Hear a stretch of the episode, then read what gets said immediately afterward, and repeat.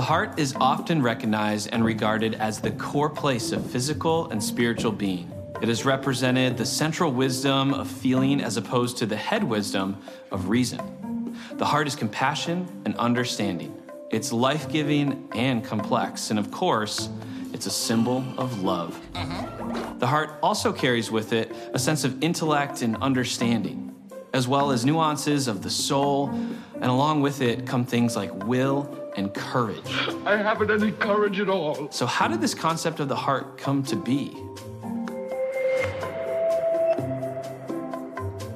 I started thinking about this concept we call the heart.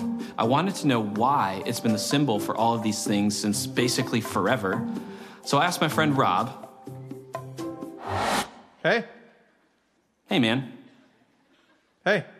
I asked Rob, hi, we should make a video about the heart. He said, yeah man, that could be fun. This week's pretty open.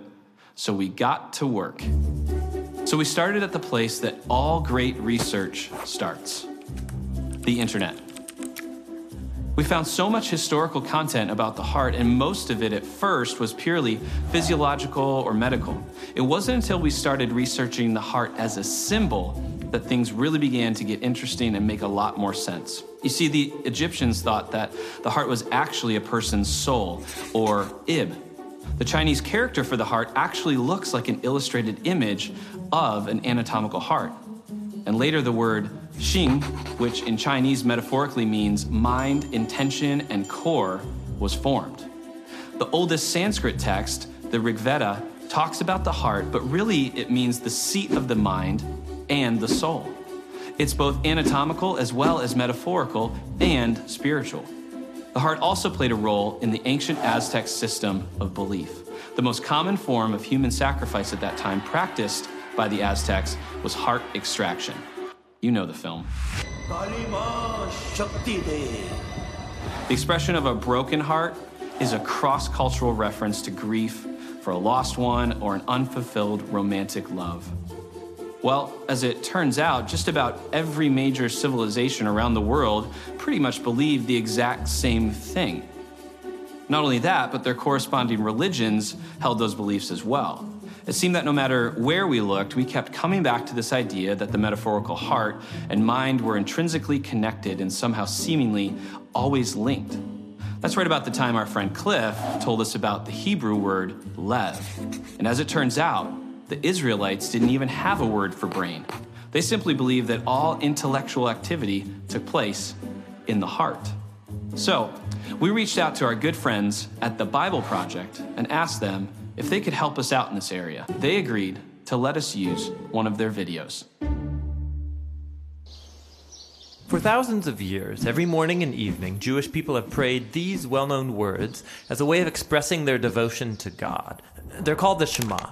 Hear, O Israel, the Lord is our God, the Lord is one. And as for you, you shall love the Lord your God with all of your heart, with all of your soul, and with all of your strength. We're going to look at the fourth key word in this prayer, heart, which in Hebrew is sometimes pronounced levav, or more often in a shorter form, lev. Now, different cultures throughout history have had different conceptions of how the human body works, and this is also true of the ancient Israelite writers of the Bible. They knew that the heart was an organ in the chest that sustains life. There's mention of a heart attack in the Bible, Nabal, whose heart died inside of him and he became like stone. But the biblical authors talk about the heart in many other ways that might seem strange to modern readers, and that's because these Israelites had no concept of the brain or any word for it. They imagined that all of a human's intellectual activity takes place in the heart. For example, you know with your heart in the Bible. Your heart is where you understand and make connections. In the book of Proverbs, wisdom dwells in the heart. And your heart is what you use to discern between truth and error, like Solomon did when he was king. So the heart is where you think and make sense of the world, and it's where you do more. In the Bible, the heart is where you feel emotions. You feel pain in your heart, like Hannah did when she couldn't have any children. In fact, the phrase a broken heart comes from ancient biblical Hebrew. You also experience fear in your heart. Your heart can melt or be distressed. Your heart can even be depressed. But then on the flip side, your heart is where you experience joy. In Hebrew, to be happy is to be good of heart or to have a heart of joy. So the heart is the generator of physical life. It's also the center of your intellectual and emotional life, and there's more. In biblical Hebrew, the heart is where you make choices motivated by your desires. So David had it in his heart to build a temple for God. Your heart is where your affections are centered. They're called the desires of your heart. And if you really want something and go after it, it's like what Nathan said to David whatever's in your heart, go and do it. So then, in the Bible, the heart is the center of all parts of human existence, as in the well known proverb guard your heart, because from it flows your whole life. Now, the prophet Jeremiah believed that the human heart was fundamentally broken. He said, The heart of a human is deceitful above all, irreversibly sick. Who can even understand it? He had watched a whole generation turn away from God. They started sacrificing their children as if that were a good thing. So, this is why, in the imagination of the Hebrew prophets, the only hope for humanity is the total renewal of the human heart. Moses predicted that if Israel was ever going to love their God, their heart would need to be circumcised, which is a very vivid and surprising metaphor about removing evil and stubbornness from the human heart. David, after he committed murder and adultery, pleads with God to create in me a pure heart. The prophet Ezekiel hoped for a day when God would remove the heart of stone and give his people a new heart of soft flesh, which is very similar to Jeremiah's hope that God would write the commands of the Torah on the hearts of his people. And that brings us all the way back to the Shema. Every day, God's people are called to devote to God their whole body and mind, their feelings and their desires, their future and their failures. This is what it means to love the Lord your God with all of your heart.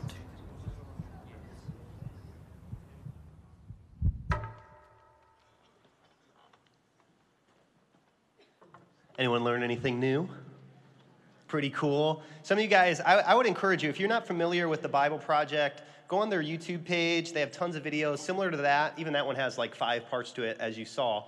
But if I'd encourage you, if you ever want information, context on biblical uh, scripture, on books, I recommend the Bible Project. And I love what we're talking about today and jumping into in this series is the idea a little bit of our heart and our minds being connected. And I truly believe when that happens, transformation happens. That I really believe we live in a culture that we are intellectually driven, which nothing's wrong with that, but sometimes we can neglect our emotions and our feelings in that process. And I believe something beautiful happens as our emotions are actually in line with the truth of what we believe. And so I'm going to pray that wherever you're at today, that's going to happen for us. So Jesus, I just I just thank you uh, for each and every person you have in this room today, God. That we're all here for a purpose and a reason.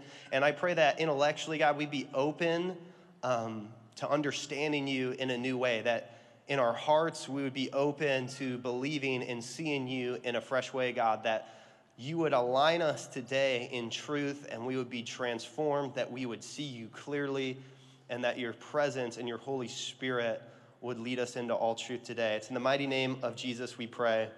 Amen.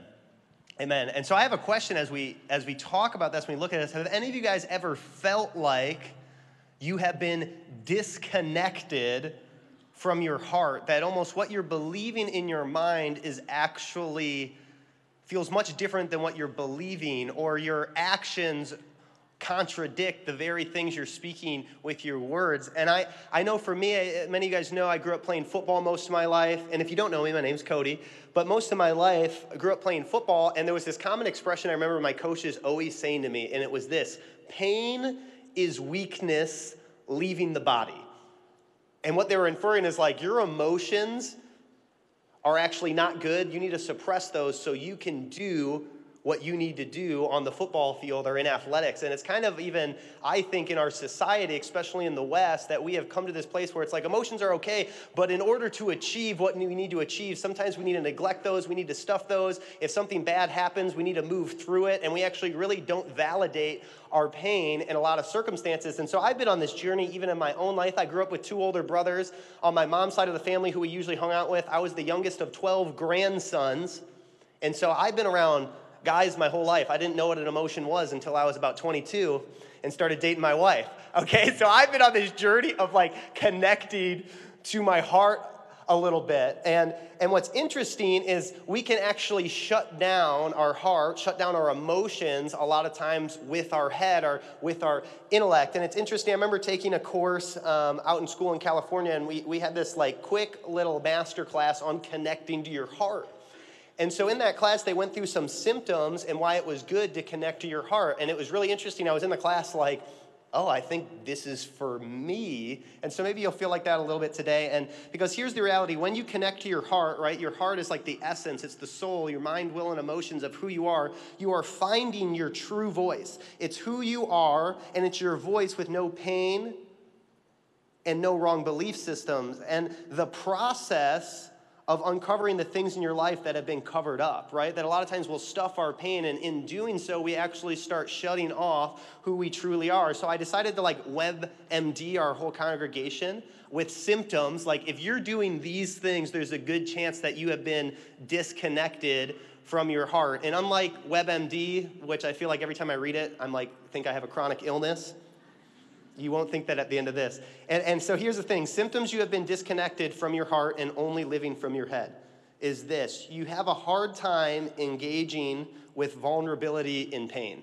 That also can be seen sometimes like there's humor, but there's sometimes, if, any, if I have any friends, people in here, Chandler Bing, every time there's something vulnerable going on, it's like, I have to make a joke because I can't enter into this vulnerable conversation, right? At the same time, you might have a hard time engaging with play and joy. You desperately need rules and structures to keep you safe. If you need God to be ruler and punisher, then you probably are ruling and punishing your heart.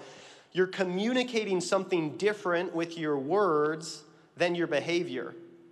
You believe rules are safer than love logically painful things don't bother you. It's funny, I've talked to guys before and they're like, I feel like I should be crying, but I just don't know why I'm not.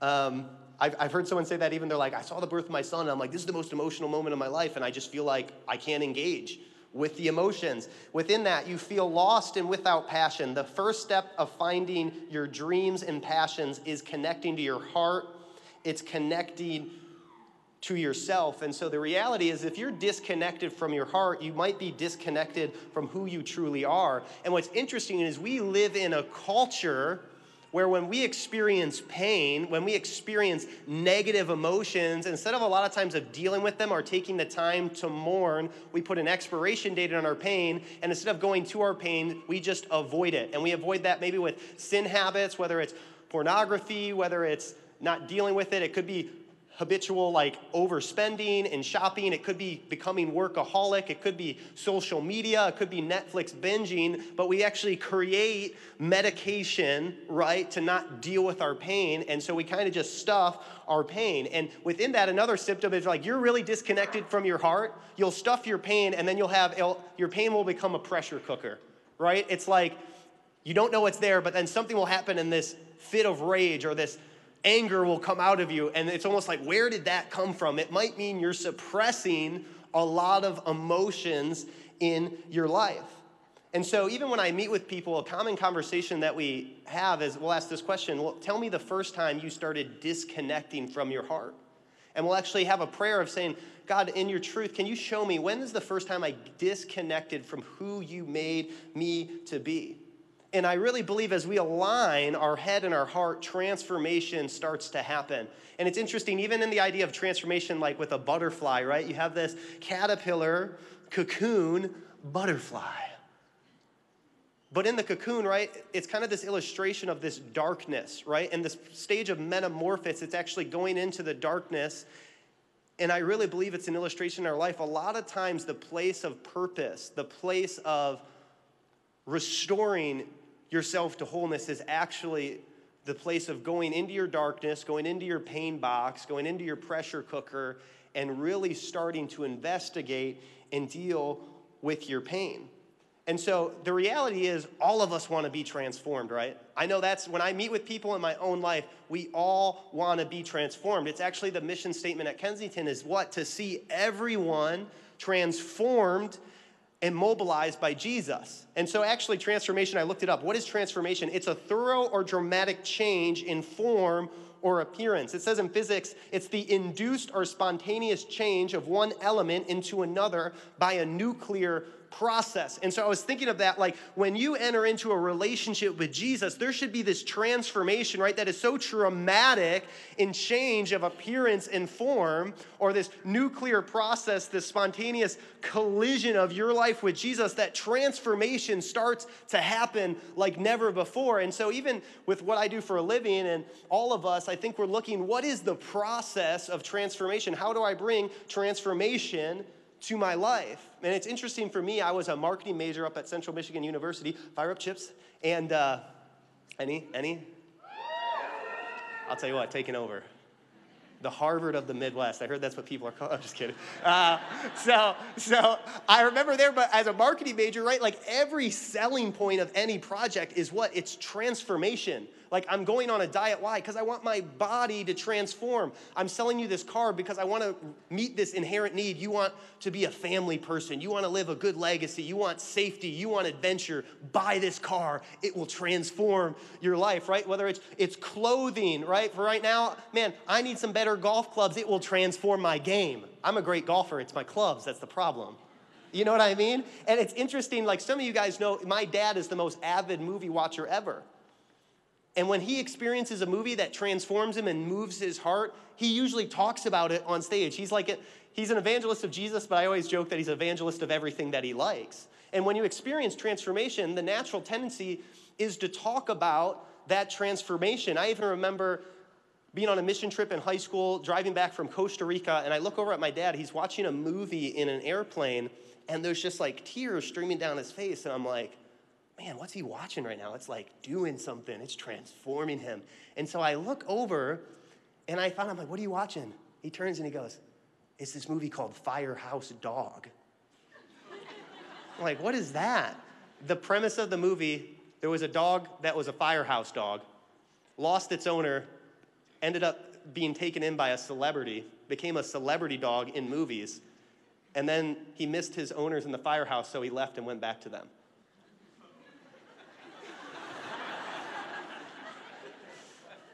But it transformed him. And why do I joke about that? Because the reality is, you guys know if you're on a diet you love, right? If you if you experience something on transformation, you can go on Facebook, right? I, right now, I think I've bought like 15 different like sleeper suits for my my baby because I'm just like everyone's like this is the one, and every time I try it, it's not working. Uh, but you share, right? You share what transforms you. And I think it's even interesting in the church, and we, we need to do this, and we say this, we're always like, share your faith, right? Like, go and invite someone, bring someone to Easter, which is good. It's a great reminder. But the reality is, when you see a movie you love, like Avengers Endgame, I need to go see it. I might not see it for two years. I have a, don't spoil it. Uh, right? Transformation, they're excited. And what happens is, you go and share the things you love, right? No one gets on like in front of you at the end of the movie and say, So if you like this movie, why don't you guys bring your friends back next week and we'll see you back here? Why? Because when you love something, when it brings transformation, you naturally share it. I think oftentimes we're not sharing our faith and we're not inviting people into this journey with Jesus is have we really experienced transformation in a way that is unrecognizable to your former life, to the way you are now? People look at you and like, I don't, what happened? It's like you should be on a diet. Someone's like, You look so much different. What happened? Tell me about the diet. That people should see our life in Jesus and be like, Man, it's not a perfect life, but there's something different about you. There's a hope you're carrying. There's a, this transformation that's going on. It's like, Let me tell you about the one that will transform your life. Let me tell you about Jesus the greatest thing, the greatest person I have ever discovered. And so, in this process of transformation, I really believe there's three steps. Obviously, there's more than that, and it can happen in different ways. But what I've seen in my life is there's three major steps of transformation. I'm going to give those to you guys today. Is this the process of transformation? I believe is this: one is confession, two is repentance, and three is transformation. And we're going to spend the rest of the day talking about what those things really are that when we confess, I really believe we connect our mind to our heart. We're getting to the heart of the issue that confession at its I would say like its lowest form is right how we normally see it is like man I'm sorry I did this God. I, I did this. I messed up in this area. But I believe confession in its highest form is truth telling right? It's being honest with God and others about what's going on in your heart. It, the definition of confession is the acknowledgement of belief, it's profession of one's faith. And I really believe transformation starts with confession because until you have confessed something, you admit that you have a problem. You admit that you're struggling in this area. You're honest with someone. Until you admit you have a problem, you're never going to change. Until you admit and take responsibility for your life, you're never going to change. I think prideful people rarely transform because they never admit when they have a problem.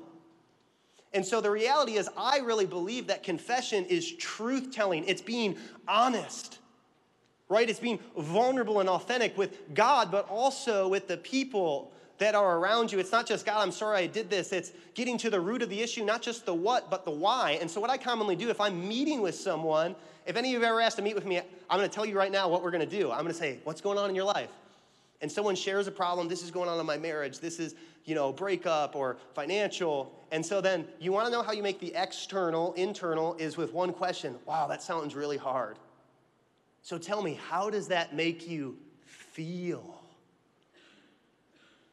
Because this is just external, right? And we always want to change this, but God actually wants to change something inside of us first. And as He changes something inside of us, it actually starts to change the world around us. And so it's interesting, man, you just went through a breakup. How, does, how do you feel? A lot of times, man, I'm just angry. Anger is a second emotion. Well, tell me why you're angry. Why, why are you getting anger? Tell me about that. I feel like I'm not good enough. I feel like I'm a mistake. I feel like no matter how hard I try, everyone always leaves me. I feel rejected. I feel broken. These are the true confessions. And then we get a little farther because here's the reality everything you believe about yourself will show you what you believe about God. When you say, man, I just feel forgotten, you're also saying, I think God is distant and he's not near. I think I'm a mistake. What are you also saying? I think God didn't make me the right way. I just think I'm too broken. What are you really saying? Man, I believe what's been done to me is greater than what God did for me. I just feel like I'm not good enough. I feel like I don't have any power. What is your confession? Right? My weakness is actually greater than God's power in my life. And so every confession you have about yourself will show you what you really believe about God. Maybe you're struggling with a sin issue. What are we really saying? Man, I believe this thing is a better refuge and comfort than God is. And what's beautiful is you don't have to hide that. And especially for me, growing up in church, I know the right thing to say all the time. In small groups my whole life, even though I wasn't walking with Jesus, I could tell you the perfect answer. And we can intellectually give the perfect answer and violate the truth of what we believe in our heart. And so I would ask you that today. What is your belief about yourself? What is your belief about who you are, or say about who you believe God is? Because what happens is a lot of times we shame negative emotions in the church, but I would say just like physical pain alerts us that we need to go to a doctor or we need prayer or we need to have some kind of interaction, when you experience negative emotions at a soul and spirit level, it's like your soul is telling you, I need help. Something is off. And you can suppress that, but eventually it's just gonna end up overtaking your life or it's gonna come out in someone in a negative way. And I would say this that your negative emotions will actually show you what's going on in your heart, even your positive emotions, right? I've heard it said like this that every time you experience a negative emotion, it's like God is calling you on your phone and saying, I wanna talk to you about that. That your negative emotion should actually lead you into a place of connection. Man, why am I feeling negative right now? I just feel like there's no hope in my life. God's like, I wanna talk to you about that. I wanna talk to you about that. And so here's the truth your emotions might not align with truth, but they are still real. I think a lot of times in the church we just shame emotions. God gave us emotions. They don't dictate our life, they don't rule our life, but you can't just suppress them and deny them. Otherwise, you're never dealing with your pain. You're never actually dealing with the heart issues that are going on. And so, asking that question and making the external internal, man, how am I really feeling? And going to God and confessing your truth to Him is powerful. I remember sitting down with one of my friends. I, he's like one of the most faithful followers of Jesus I know, shares his faith all the time. I've been on the phone with him when he's at Chipotle, and I hear him, hey, Cody, hold on one second. And I hear him talk over the counter, hey, you guys know Jesus loves you? Like, man, that guy's like bold. And so a year after I remember having a conversation, my buddy's going through this, he just felt some rejection and he's, and he's hurting. And, and he finally just says to me in this place of brokenness, he goes, dude, if I'm really being honest with you, and my ears go, whoop, because I'm like, honest, confession. He's confessing right now, even if he doesn't know it. And he says, if I'm being honest with you, I really don't like when I spend time with God. And I was like, Well, that's really interesting, dude, because you do it a lot. And so I, I said to him, Have you ever told, have you ever confessed that to God? And he's like, No, I've never done that. And I said, Well, next time you make time to spend, spend with the Lord, why don't you do that? And so a few weeks later, I grab him and I say, Hey, man, did you do that? And he goes, Dude, it changed my life. And I'm like, what happened? And it was interesting. I've talked to him since this time. We were at school at this point for nine months at a ministry school, and he said, beyond the teaching and all the experiences and knowledge they learned, this single moment was the defining moment of transformation in his life. And so I go, what happens? He said, I put this chair in the middle of the room. I went and sat there, and I said, just like acting like in his imagination that God was right in front of him, and he just said this God, if I'm being honest, I really don't like spending time with you. And so here's, here's the thing you confess, but then you have to be renewed in the truth, right? It's almost like confession is getting out this venom or this yuck, and then God speaks with his truth back, and it's like the antidote. And so he says, God, I don't really like spending time with you. And I'm like, well, what happened next, right? And he says to me, immediately in my mind, I had this thought come to my mind that I believe was from God. And I felt like the Lord said to me, That's because you always bring who you think I want you to be instead of just yourself.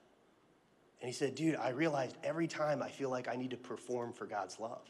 That's a confession. God, I believe you'll only love me if I'm, I live perfect. You know what the good news is?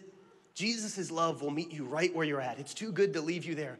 But he doesn't want you faking perfection, he just wants you raw. He just wants your whole heart in his hands. And as you give your heart to him, as you lay down your burdens, that's when transformation starts to happen. It says in James 5:16, "Therefore confess your sins to each other and pray for each other so that you may be healed. The prayer of a righteous person is powerful and effective." That the truth is on the other side of your confession is life change, is healing. There might be pain in the middle and there might be consequences, right? When you actually get the pain out or the secrets out. But I'm telling you, the fruit will be freedom through the pain is a promise. And when you care more about getting free than what people think about you, then you will get free. And there's this beauty in confession. And so there's this reality, right? God's asking us to be honest with Him. And when we are denying, I said this, when I deny myself vulnerability with God, I deny myself connection with Him. When I deny myself vulnerability with others, I deny myself connection with them. It's kind of like this. If I've said this before, if one of you came up to me and said, "Cody, how are you doing?" If I don't really know you, I'll be like, "Yeah, things are great." But if I had a true friend ask me how I was doing, if I was struggling in my heart and I wasn't honest with them, I am actually putting up a wall and saying, "I don't want to connect with you." How often do we do that with God? He wants your honest confession. He wants to connect with you, and until you do that, you're entering into a place of falsehood and so, what we commonly do, like I've done this in my life, right? Like, God, I surrender everything. I'll go anywhere in the world, whatever you want me to do. And it's a good confession, right? And then it's like the Lord's like, well, why don't you go love your neighbor? I said I'd go anywhere in the world, not to my neighbor.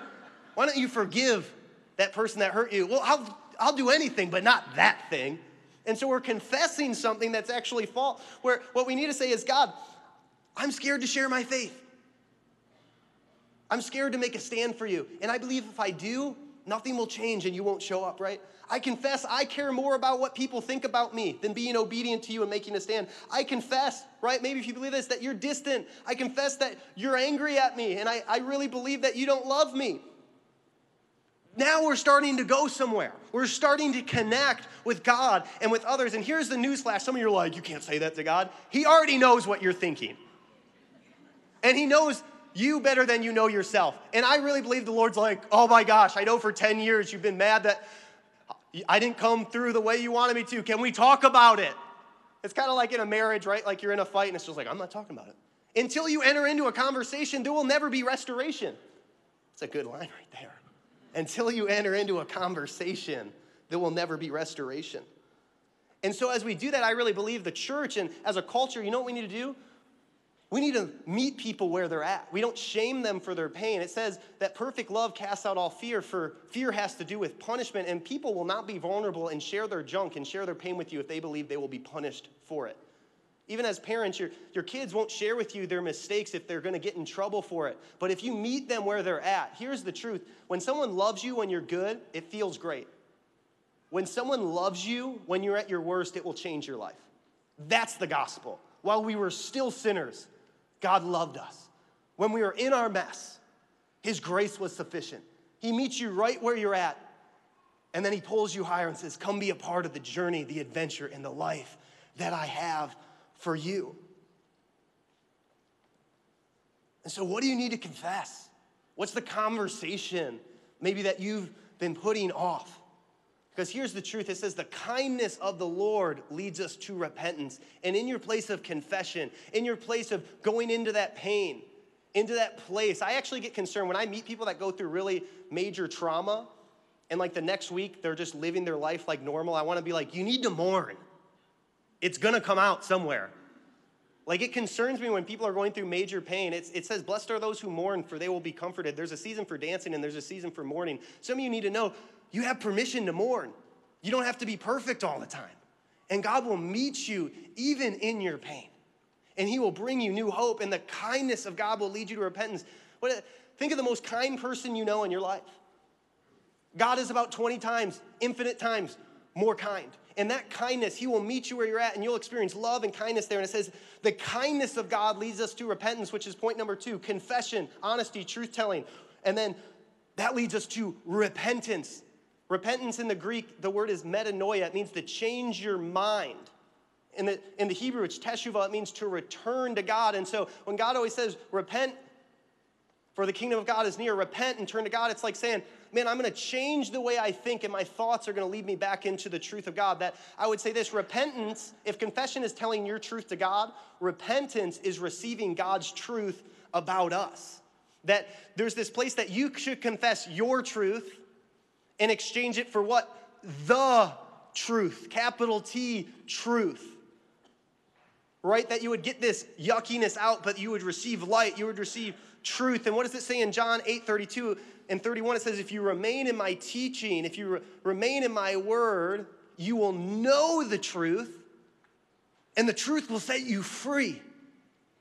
And the word know, though, the, the, word is gnosko. In the Greek, it meant this deep form of experiential knowledge and intimacy. It actually was a word that they used even for marriage and intercourse, that there's this heavy word of connection that says, when you know me, when you experientially know me, the truth who is Jesus, you will be set free. Even Jesus goes on to say, This is eternal life, that you would know me that eternal life isn't just going to heaven when we die, it's something right here and now. It's entering into relationship with the eternal one, Jesus. And as we gnosko, know him intimately, as a friend, as a father, eternal life starts. And so that truth, right, it says in Romans 12, 2, do not conform to the pattern of this world, the way the world thinks, right? Sometimes it's like the world thinks, like, if you have this thing, if you have this job, if you make this money, you will find life. Confess, God, I, I think life's in that. Here's the truth life is in Jesus, the way, the truth, and the life. And your soul will find fulfillment and life in your relationship with Jesus. And he says, don't be trans- conformed to the pattern of the world, but what? Be transformed. How? By the renewing of your mind. Then you will be able to test and approve what God's will is, his good, pleasing, and perfect will. So I enter in this place of confession. God, this is what I believe. You've forsaken me, you've abandoned me. Man, maybe you go in the Word and it says, right, Matthew 28, I'll, I'll never leave you. I'll never forsake you. I'll, I'll be with you always. You're never alone.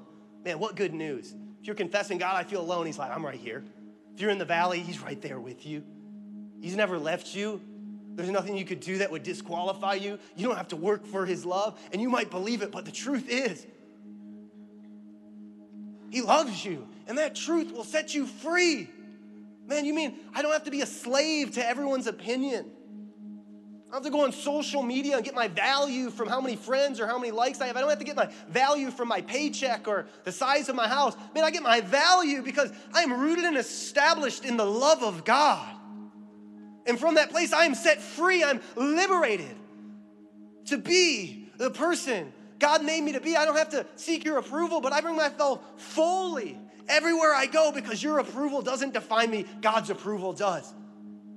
And so I remember for me, Man, when I when I got released from the Lions the first time, I remember thinking about this time and being in the parking lot and engaging my heart and being emotional of the rejection and feeling like a failure. That was my confession. Man, God, I feel like I, I don't know where you are right now. And I remember really praying through this and believing that in this time of my life, I started to believe this God, I care more about my life than you do. You will not protect me, you will not provide for me, you will not take care of me. And what is the fruit of that life? It's anxiety, it's fear. I got to control everything. I can't trust anyone. And so I remember a few years later praying through it, and the, this truth set me free. I confessed that to God. Man, I feel like God, I care more. And felt like He said, Cody, I care more about your life than you do. Look at your life. You didn't pick your parents, I picked them. You didn't pick your wife, I chose her for you. And he started going through all these places in my life where he opened the door. Isn't that such a good truth, man? You know, God cares more about your life than you do. He cares more about you than you do. He cares more about your family, more about the lost, more about revival. And so our prayers are not so much, God, please show up, please move. It's, God, I know you're here in your presence. I want to walk with you. Show me how. The one of infinite wisdom. Let me tap in through your spirit to your mind. Jesus, show me how. And this belief, it will change your emotion. You ever realize that? Like, when I was growing up, we'd always skip school in the spring. It was awesome. And we'd go to Cedar Point. And when I'd wake up, it was like Christmas morning. It's like you have this expectation and this hope, and you wake up and you're like, man, this is going to be awesome. And at the same, on the other side of the coin, during Christmas, I feel bad saying this, but my, uh, my dad's mom, my grandma on, on that side, we'd always go visit her at Christmas, and it was like not fun being like 12 years old. So we'd always be like, Do we have to go visit grandma? And my parents would always say, They'd be like, This could be the last Christmas that you ever see her. And so we'd go. Isn't that terrible? we went there about 10 Christmases. But I remember my emotions were like, Ugh. But when you have the hope of God in front of you, right? This truth that sets you free, it's like, man, you mean there's grace for today and there's hope for tomorrow. There's salvation on the horizon. There's resurrection power available. God, you want to bring reconciliation to my family and I don't have to beg you to do it. Just, God, show me how. And when it doesn't happen in one day, you're like, God, I know you're faithful. You're to you're to show up. I want to walk with you through this. But you bring your confession to him. He restores you in truth. And that reality, even in my own life, man, He knows every hair on your head. He's seen every tear that you cry. When you weep, He weeps with you. He cares about you. He loves you. He says He's alive within us, He's for us. If that's not just a confession with our head, it's a belief in our heart, and this alignment happens. Transformation is real. And you know what happens? If you're in the valley, He's there with you, and you can rest. You walk through the valley of the shadow of death, right? The Lord your God will be your shepherd. His rod and his staff, it will comfort you. You think he's distant. You can confess that, but here's the truth He's right there with you. And that truth will set you free, it will change your life. And you can come just as you are, and it will not disqualify. He will meet you there, and He will lift your head, and He will call you His own. He will call you son, He will call you daughter, and nothing, your past, Nothing can disqualify you from what Jesus has for you. And that truth is step three, right? When you know that truth, you gnosko experientially, not just intellectually, it will transform you. Step three is this transformation. Confession, repentance, transformation. I define transformation this it's the byproduct of merging your life, your pain, your heart, all of who you are with the truth and the truth is Jesus. And as you collide with Him, the old becomes new, the broken becomes whole. Your unrighteousness, He covers it and calls you righteous, holy, and blameless. And as I break down this last scripture, I'm gonna, I'm gonna actually invite the, the ushers to come down as we're ending today. We're gonna receive the offering. And I thought this, even in the sense of offering. You know what your confession could be? God, I don't want to. More than that, when you ask me to, I don't think you're ever gonna show up even if I do give. What I found, many of you have found this, when I give, man, it, not only does it change me, the Lord always provides, even when I think I'm given too much. And that truth, that reality that He'll provide for you, it starts to change your life. That truth that this money is not your own, He's just letting you steward it, that will change your life. So I'd encourage you, give as the pouch comes by. If you want to give um, through text, you can follow the prompt on the screen. You can get out your phone right now. But there's this beautiful story. My, my dad had this point on Easter, and it was this your denials don't disqualify you. And so many of you guys know the story of Peter in scriptures. He's one of Jesus' closest friends and followers. And in the story, Peter's the guy, if you know, he's always like the first one to jump out, the first one to speak, kind of puts his foot in his mouth a little bit because he's so just like zealous, passionate. And so most of the times, Jesus would be like, You're all going to deny me. And Peter's like, Lord, even if everyone else denies you, I will never deny you. Right? There's this confession. He's like, even if everyone else fails you, I won't fail you. I will not leave you. I will not forsake you. And many of you guys know, as we will learn before Easter, Jesus is crucified, and Peter denies him not once, but three times.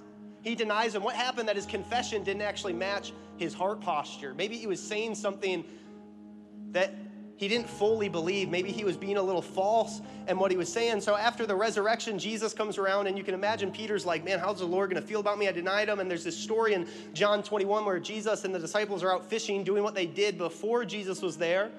Maybe some of you, man, you started following Jesus, something hard happened in your life, whether you believe God let you down or you believe something you did has separated you from God, and instead of following the plan He has for your life, you're just doing the thing you did before you met Him.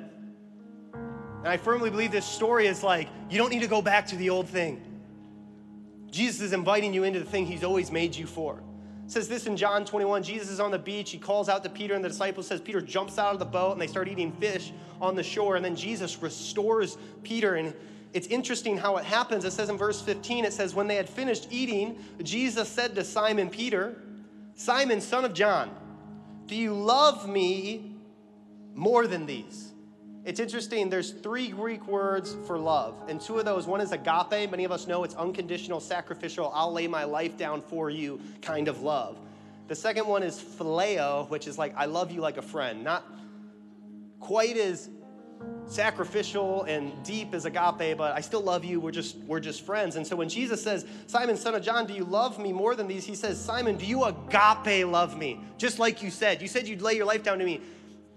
Do you really agape love me? Do you love me so much that you would lay your life down for me?